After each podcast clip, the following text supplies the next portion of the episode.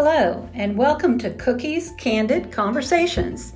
This is Cookie White, and this podcast is constructed to give honest suggestions, rooted in scripture, to pump up your day with encouragement and fill your life with positivity. Today's subject deals with treadmilling. You know, a treadmill, according to Webster, is a device having an endless belt on which an individual walks or runs in place for exercise or physiological testing. Exercise.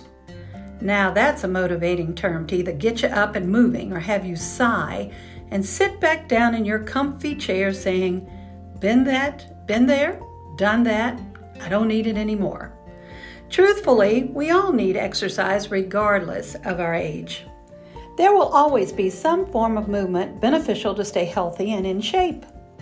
In an attempt over the years to bring health to my bones, I have joined step classes, jogged, walked, had membership in gyms, hired personal trainers, and like probably most of you, bought equipment so I could exercise whenever I wanted to.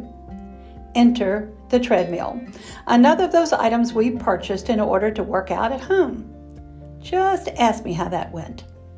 After purchasing said equipment for workout purposes, it became tiresome to walk for an hour and not go anywhere.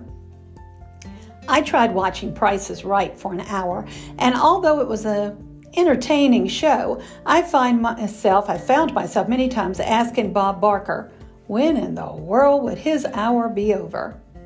Another drawback. I didn't have anyone to share my pain. It's lonely on a treadmill with no chat partner, and I'm a pretty social individual. Out the door went the treadmill, along with the VCR exercise tapes and various other equipment. These days, I enjoy walking on our neighborhood trail. At least I get to breathe fresh air and say hello to those walking in the opposite direction. The synonyms for a treadmill, which are drill, grind, groove, lockstep, rote, routine, and rut. Well, they seem to hit the nail on the head with my exercise experiences, because my exercise experiences are rote, routine, and put me in a rut and grind my body. Can you tell I'm, wait for it, a senior? Regardless of that admission, I found there are many adventures of life that put us in line with the treadmill terminology. Daily routines become rote and make us feel we're jogging in the same place of solitude instead of getting somewhere.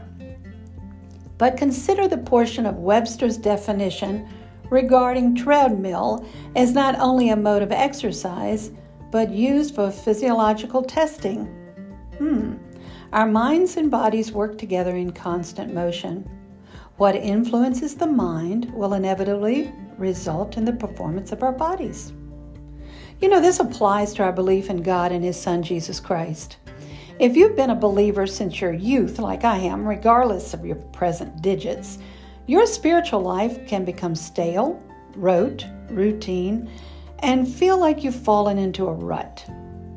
How can one witness about the goodness of the Lord in your own life if your personal belief is stuck treadmilling?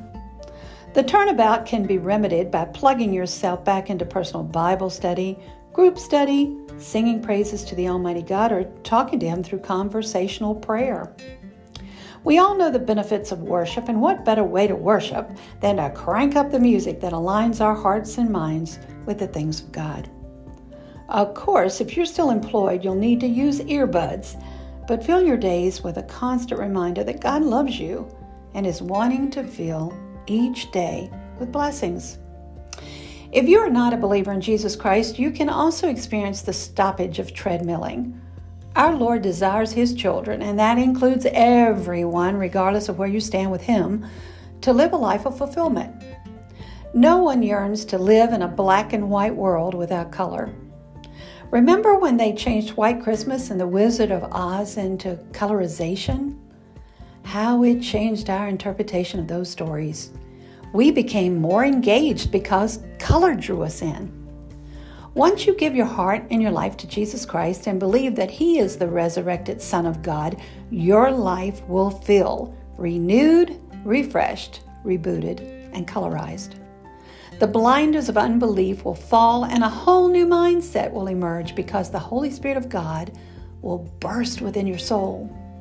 The same Holy Spirit that hovered over the waters when the world was created and is part of the Trinity will become a permanent house guest in your life.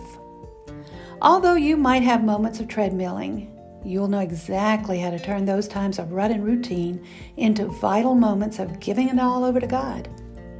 So allow God today to colorize your life. Treadmilling, it's all up to you. God bless, and see you next time.